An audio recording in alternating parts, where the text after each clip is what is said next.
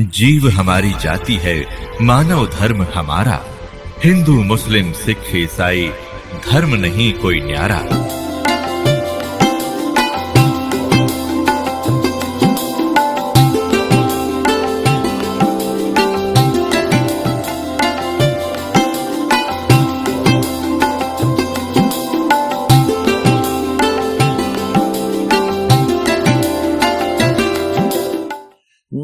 अपराधी जन्म का नक से बरे विकार।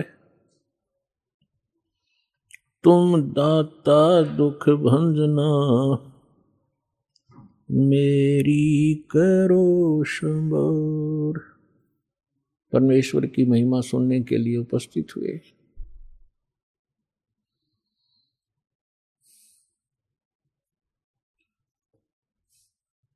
जिस पुण्यात्मा के, जिस प्राणी के युगों युगों के शुभ संस्कार उदय होते हैं, उनको मानव शरीर प्राप्त होता है।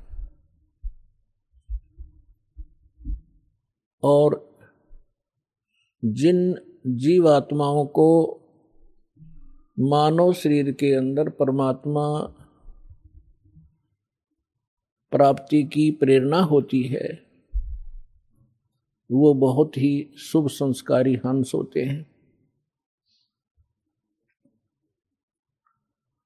और जिनको सतगुरु मिल जाते हैं, सत साधना प्राप्त हो जाती है, वो बहुत ही अच्छी किस्मत वाले होते हैं। जैसे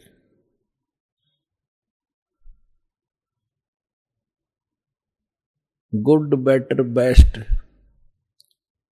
अब आप जो प्राणी हैं, जितनी पुण्यात्मा हैं, ये बेस्ट क्वालिटी के हैं। परमात्मा की अति प्रिय आत्मा हो और जो मानव शरीर प्राप्त करके परमात्मा की भक्ति की रुचि नहीं कर रखते, वो पिछले जन्म से पशु पक्षी की योनि से आए हुए प्राणी होते हैं। और जिनके अंदर परमात्मा प्राप्ति की प्रेरणा होती है, वो पिछले जन्म भी मनुष्य थे। अपने आत्माओं अध्यात्म मार्ग का ज्ञान न होने से ये भिन्न भिन्न प्रकार के मत मतांतर प्रारंभ हो गए। जिनमें से एक सिरफरा पंथ चल रहा है, ब्रह्मा कुमारी। वो एक प्रेत का चलाया हुआ है। और वो क्या कहते हैं कि मनुष्य तो मनुष्य ही रहेंगे। और अन्य प्राणी अन्य प्राणी ही बने रहेंगे। उनका यहाँ तक विधान है कि जो व्यक्ति आज जिस अतिथि में है, उनके विधान अनुसार तो यह सिद्ध होता है कि स्त्री स्त्री ही रहेंगी, मनुष्य मनुष्य ही रहेंगे। और उनका क्या विधान है कि आज कोई लंगड़ा है, अंधा है, काना है? गूँगा है या स्वस्थ है? तो पाँच हज़ार वर्ष के बाद उसका वही नाम होगा, उसकी माता पिता का भी वही नाम होगा, और वही गाँव होगा, वही स्थान होगा, और अंधा है तो अंधाय होगा। फिर बाढ़ में जाओ या भक्ति, क्या फ़ायदा है भक्ति का? अकल है इन लोगों में। और इसके उसमें भी बिराना ना जाने कितने प्राणी उलझे बैठे तो पुण्यात्माओं सबसे पहले हमने अध्यात्म मार्ग को समझना चाहिए और फिर गुरु ग्रहण करना चाहिए। अन्यथा हम ऐसे अपना जीवन नाश करते रहेंगे। अब जैसे श्रीमद् भगवत गीता अध्याय नंबर दो के श्लोक नंबर तिरपन में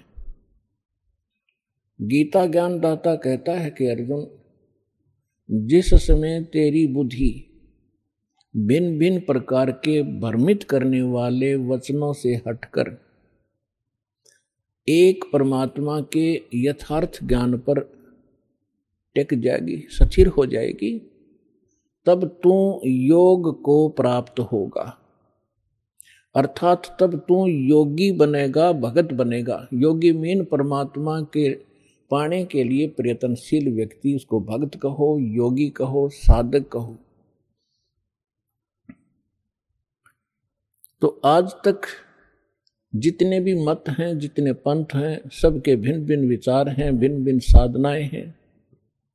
परमात्मा की परिभाषा से भी वो लोग परिचित नहीं है। तो उसके लिए परमात्मा आते हैं। आप जी को बहुत बार समझाया है, बहुत बार ज्ञान सुनाया है और सुनाते ही रहेंगे क्योंकि ये ऐसा अनमोल ज्ञान है जो आपको दोनों लाभ देता है। जैसे कोई रोगी होता है और वो उसको भूख नहीं लगती, जबर जिसको हो जाता है और मनुखा दाख किशमिश सेब, संतरे खाना जो प्रतिदिन खाता है, वो भी उसको कड़वा लगता है। जिव्या पर रखा भी नहीं जाता, थूक देता है। तो उसके लिए क्या ट्रीटमेंट है? कड़वी गोली ही खानी पड़ेगी, ना चाहते हुए भी खानी पड़ेगी। जैसे मलेरिया हो गया तो उसमें कुनेन खानी पड़ेंगी। और कड़वी लगो तो लगो, वो खानी ही पड़ेंगी, बाकी मारनी पड़ेंगी। और तभी वो रोग नाश होगा, फिर वही जो कड़वी लगने वाली रोटी, मनुखा दाख, वो फिर स्वादिष्ट लगेगी। तो पुण्यात्माओं, ये ज्ञान आपको रह रहकर सुनना पड़ेगा। इस सत्संग से ही ये दोनों काम होंगे।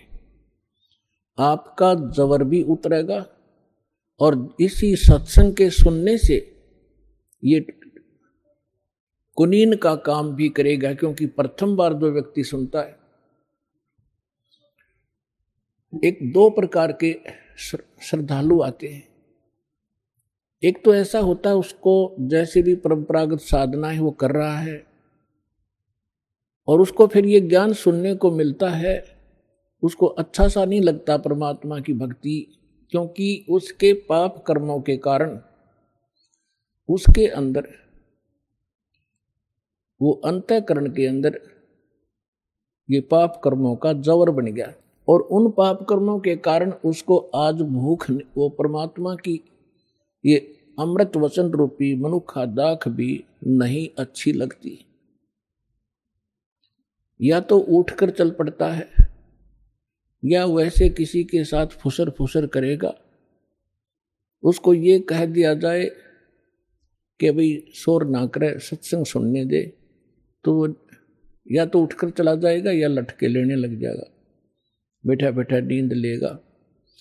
तो वो उसके अंदर पाप कर्मों का इतना प्रभाव है कि उसको ये अच्छी नहीं लगती परमात्मा की कथा। तो उसका यही उपाय है कि वो ना चाहते हुए बैठा रहे और सुनता रहे, अच्छी लगो ना लगो। इस वाणी के अंदर इतनी शक्ति है कि कुछ पापों को इस वाणी के श्रवण मात्र से और इस वाणी के चल रहे इसकी रेंज में वैसे भी बैठे रहने से कुछ पाप नाश होते हैं जो ज्ञान यज्ञ से ही हुआ करते हैं।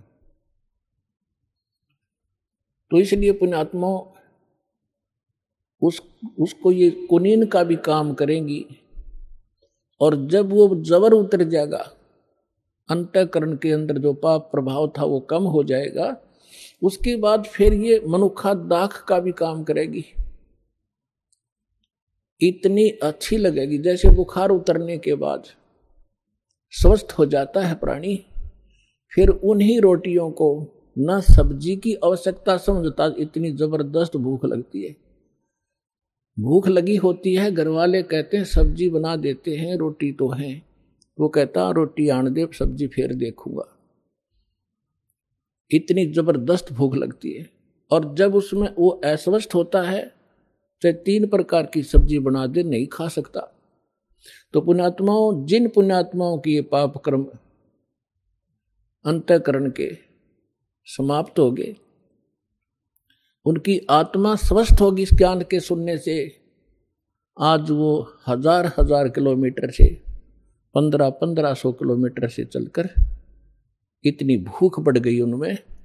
ये मनुखादाक राम नाम की ये आहार करने के लिए सतलोक आश्रम बरवाला में पहुँच रहे हैं। आप सुन रहे थे जगत गुरु तत्वदर्शी संत रामपाल जी महाराज जी के मंगल प्रवचन। अधिक जानकारी के लिए विज़िट कीजिए हमारी वेबसाइट www.jagatgururampalji.org संत रामपाल जी महाराज जी के शुभ आशीर्वाद से पूरे विश्व भर में 500 से भी ज़्यादा नाम दीक्षा केंद्र हैं, जिन पर संत रामपाल जी महाराज जी द्वारा ऑनलाइन निशुल्क नाम दीक्षा दी जा रही है। अपने नजदीकी नाम दीक्षा केंद्र का पता करने के लिए संपर्क करें। Eight two two two 880541.